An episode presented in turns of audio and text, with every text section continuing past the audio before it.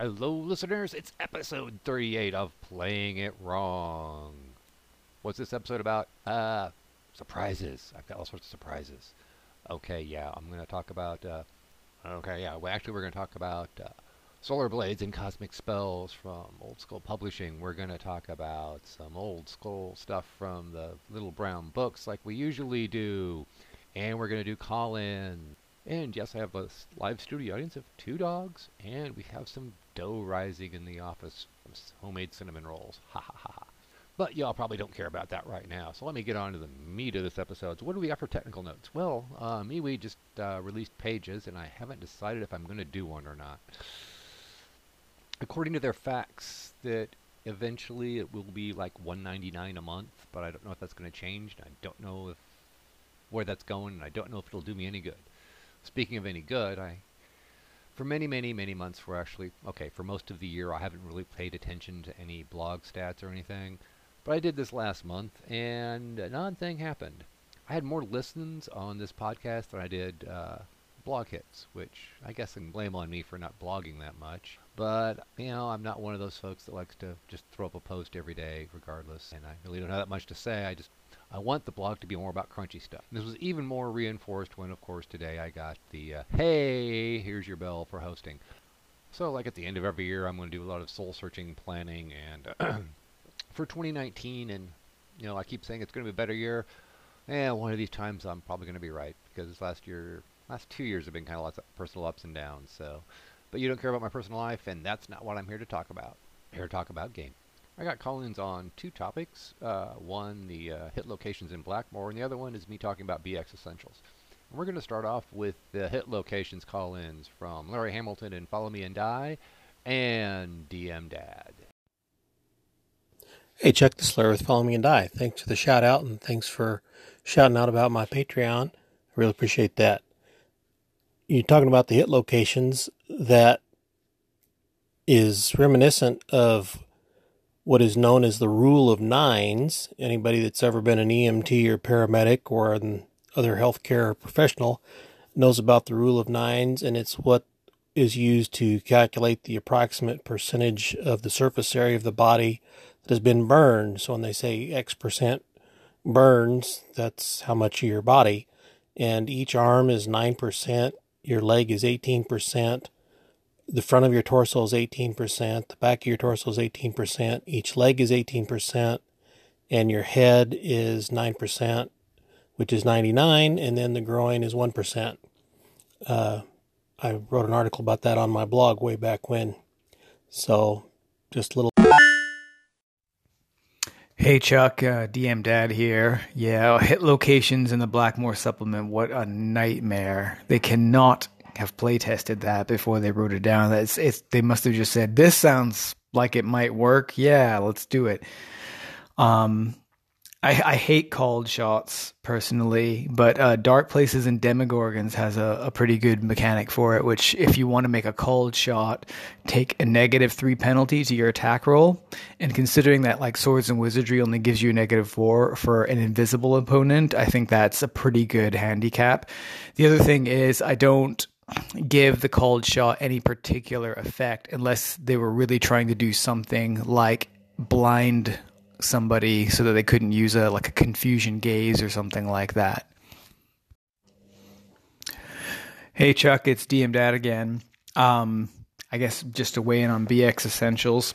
I think the short answer is you probably don't need it if you've got other BX clones. Um, what you get, what you're going to have to do is you're going to have to think about does BX give you the things that you want that you don't get from the other ones? It's closer to the the original BX rules. So if you don't want changes to the rule set, then BX is good. It only uses descending armor class, and you said you were a fan of ascending armor class, so you might want to stay away from it from that perspective. Um, the other great thing about it is the layout and the presentation. Um, so if you if you want all those individual booklets and you only take with you what you need, then that's cool. But it seems to me that if you have Labyrinth Lord and the other major BX clones, you probably don't actually need it. And that was both Larry Hamilton of Follow Me and Die and DM Dad. I threw in DM Dad's extra comment about BX Essentials to make it a little easier on myself this Sunday afternoon.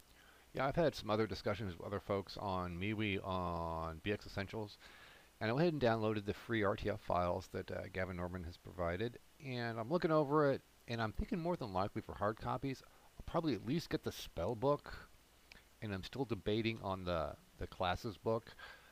Um, also want to wait and see what he does with the advanced classes with the illusionist and the druid I think are going to be in there especially the, those spell books because the notes on his blog about the illusionist looked really really cool so I can't wait for those to come out and which means I'm probably going to do that and go ahead and order a couple of those books sometime when I get around to it so there goes some money that way Moving right along to the main meat of this episode, which is Solar Blades and Cosmic Spells by Old School Old Skull, Old Skull Publishing. I always screw that up. I am so sorry about that. So if you followed along on the podcast for any time or on the blog for any time, you know I'm a big fan of sharp spell sharp spells. I screw that up all the time. Sharp swords and sinister spells. This is the sci-fi first cousin to that. So if you're familiar with that, it's the same basic system. If you're not familiar with it, it's the same basic system as Black Hack. If you're still not familiar with that, it's basically a roll under with some extra stuff thrown in. But let me talk about this one specifically. It's definitely cool, cool, cool. Now the author's been putting out uh, the text files as he's working on it. It's getting close to being done. It was originally a uh, Indiegogo project, and the preliminary PDF has been kind of released into the semi-wild and it should be going up probably a couple weeks, maybe a month, who knows, something like that. But but soon, soon, soon, along with hard copies probably shortly following. Available on OneBookShelf and probably Lulu. Uh, like I said in the beginning, it's it's sort of a sci-fi game, and with every sci-fi RPG comes in a, an implied setting or the setting in some cases. I mean, I mean you really can't play Star Wars with the Star Trek RPG and you're not going to take the Firefly RPG and play Imperial 40k Marines with it. It just doesn't work because things in the setting become part of the rules. So when something comes along that's kind of an off-kilter setting that's not something that's you know the mainstay, I really like it. And this one, I, I think he calls it in the very first uh, introduction of star and sorcery. So you end up with this blend of science fiction, space opera, space operas, space opera, yeah, mediocre, get over it. Uh, space opera, I'm going to throw in Sword and Planet even though he didn't mention it, but post-apocalyptic, and so on. For me, I could put it into two copyrighted words. Heavy metal. It's the look of the art, it's the feel of the game. So let me go into a little bit to the game. Uh, like I said, if you're familiar with Black Hack or Sharp Swords and Sinister Spells, you already know the basic system. So, 4 stats, 3d6, roll under. Um, in this game, concept, that character concept, is very much how you determine your skills. Think of it like occupations in DCC, except a little broader and more adventurer related. Um, definite vague building, an old school rules light way of doing alien races, and the skills, like I just mentioned, make it a fast, fun game. The four classes are the tough, the nimble, the smart, and the gifted. So you've got your muscle, your your fast little nimble thiefy type, your smart guy, and your guy who use weird space psionic sorcery type stuff. Now, one thing that is different, the uh, weapons, instead of using your all your dice, it takes a approach similar to White Box and uses only d6s. You know, d6 minus 1, d6, d6 plus 1. It makes it a little easier, and in this case, if you're familiar with Sharp Swords and Sinister Spells, armor works as reducing the die type of the damage. In this, armor only works as damage reduction. Uh, your base, I was talking about something I talking about more. Your base equipment is kind of like your standard stuff, but it also moves into advanced technology equipment, which to put it in most common, simplest terms, it's sort of like the magic stuff or the really heavy sci-fi boom bang stuff like powered armor and really big guns that can blow holes through walls, which, let's face it, you don't want your player characters starting out with that. They got to earn it. Now, I'm not going to go over the whole entire rule book here, because uh, when it comes out, I think it's still going to be pay what you want, like Sharp Swords and Sinister Spells. But I do want to go over in this podcast a few of the things that make it interesting, unique. One, there's psychic abilities and sorcery, but they use the same abilities with different consequences for failure in the same basic mechanic. But it's another one of those just little tweaks, old school tweak, if you will, that makes this. This is explaining the setting of how wild and crazy and gonzo it's going to be. I mean, you even have crazy artifacts, and that is my alarm to go check the fire for the ribs. Yes, we're having ribs for dinner tonight. You get all this personal information in the podcast, you're not even asking for it. Ah, there we go. Yes, and I know I'm rambling on this episode because, like I said, there was another product I was going to talk about, but this came in at the last minute, and I just think it's so cool. And there the dogs go. They're barking. They're barking. No, hush. Help Daddy. Help Daddy in here. Stop. And that is what you get with this podcast. Rambling, stream of conscious reviews, dogs doing crazy stuff, alarms going off, because life happens 24 7, whether you're trying to do a podcast, play a game, or have a life. You know what I mean. All right, back on track. All right, anyway. For me, there's one key thing in any science fiction game, no matter which genre or I don't say genre, but we'll say um, universe, yeah, whether it's Star Trek, Star Wars, Firefly, or its own universe, or any so-called generic science fiction games. There's one place where practically every single game dies for me, and that is ship-to-ship combat. The only ones that I've liked, I've liked Savage Worlds, and I've liked the D6 Star Wars. And for a while, I had a fondness for the old fastest Star Trek for a party, but it really is complicated, and they literally did publish it as its own game.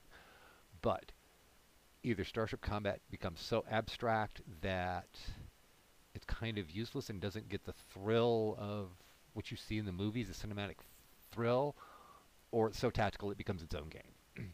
what I think what the what we've done here, what I, we, like I helped, no, um, what uh, Diogo has done with this game is it works basically the same as character combat with basically renamed stats for ships. Okay, it's very similar to the Star Wars Saga Edition where it kind of works the same. And from my experience running Sharp Swords and Sinister Spells, you can do very much a theater of a mind with this game and you can do it that way with good active descriptions of the starship combat and everything else. And like all the other games, um, it has a huge, and for this one I mean really, really huge section of random charts and tables, which you could use for any sci-fi, sci-fantasy, sci-heavy metal game that you want to run. So those alone are worth the price of admission. And it's got a, of course, an, an antagonist or monster section and of course a section on optional or extra rules. And of course, you could just also take stuff from Sharp Swords and Sinister Spells and its addendum and use it too. so after listening to my mediocre, mediocre rambling, let me get to the meat of it. Do I recommend this game? Hells yes! Get a copy as soon as it comes out. As soon as I can get a hard copy of this thing, I want it in my hot little hands. Um, to put it completely bluntly, this is the game that I wish uh, Machinations of the Space Princess was. Even though it was close, even though I might use some tables from that old game as inspiration, this is what I've been looking for for a crazy gonzo space opera that I wanted to do. Even though I've done it with Savage World, and I promised my people I would go back to it, but if we're going back, we're going back with these rules. And you know, I'm I'm sorry, James Spahn. This has just replaced replaced White Star on my shelf for favoritist sci-fi game. I'm sorry. But hey, us gamers are a fickle lot. So come back next week for my other review that I was going to do this week that is going to be much more thought off and thought off, thought out and less rambly. And now it's time for reading from the ancient tomes of wisdom. So what am I going to read you today from the ancient tomes of wisdom? I am going to bring forth one of the most you know, that iconic monster in D&D, the Beholder from Supplement 1 Greyhawk, which happens to be one of my favorite D&D books ever. I should do a whole episode on this supplement. Anyway, Beholders. They're also known as spheres of many eyes or eye tyrants. And about 3 feet in diameter. Okay. Let's get into the stats. The body has 40 hit points, each eye stalk 10 points, and the central eye 20 points. So each eye stalk, and there are bunches of eye stalks. So that's lots and lots of hit points. Now, it also has the armor class for the body is 0. So remember going in reverse AC, that's like 21 or so.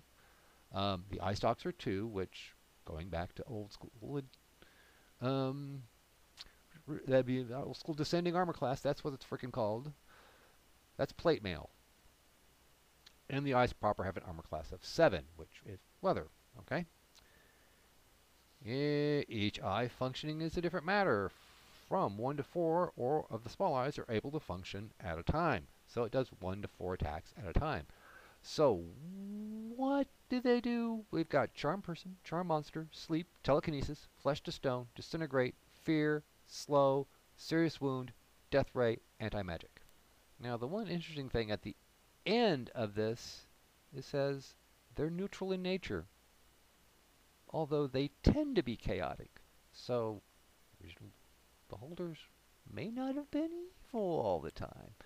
It's also interesting if you're looking at the uh, mon monster reference table for beholders. It's number appearing one, armor class four slash two, move three inches, hit die special because it's got the special amount of hit points. Remember, that thing's got like 40 hit points on its main body, so yeah, you get the low, low down on that, and those rays start going off, yeah, things are going to be bad. And at first glance, yeah, it doesn't seem as nasty as, you know, third edition and later versions of the Beholder. But originally, remember, we had lower hit points, save or die, and there are lots of save or die effects. And some of those, yeah, there's no save. It just just die. So yeah, it is the one of those iconic monsters that really deserves a lot more respect. And defeating one should be an epic story, not just, oh, well, uh, yeah, we ran across a beholder and we beat it. No, it should be, oh shit, we ran across a beholder and we barely survived, but we beat it. And I think there's a, not enough of that a lot of times. No more, not that many, oh crap, there we are, but hey, we pulled it out by the skin of our teeth. Alright, so I have rambled on long enough, and this has been one of those episodes that's been totally unprepared, totally interrupted, totally mediocre, and totally rambling. But that's our format. Rambling, mediocre, and, well, real life, stream of conscious, even though, as you can tell, my conscious isn't that smart. Alright, here's the end credits. Subscribe, visit the blog, all that good stuff. Hey, even leave us reviews on iTunes. I need to see if there are any there at all. All right, here's the end credits. And thanks for listening. Please visit the blog at theymightbegazebos.blog. That's theymightbegazebos.blog. And the letter B, not B spelled out. Or visit us on Facebook. Just search for They Might Be Gazebos. Ask us questions and you might get an answer. If not, we'll just make up the questions and the answers. Remember, roll dice, kill monsters, take their stuff, and have fun. Intro music is Metal Mania by Kevin MacLeod, licensed under Creative Commons 3.0 Attribution License. Please visit his website at incompetech.com. That's incompetech.com. Really, visit it. There's also downloadable graph paper and hex paper. Additional sound effects from freesound.org, used under Creative Commons 0 1.0 Universal License.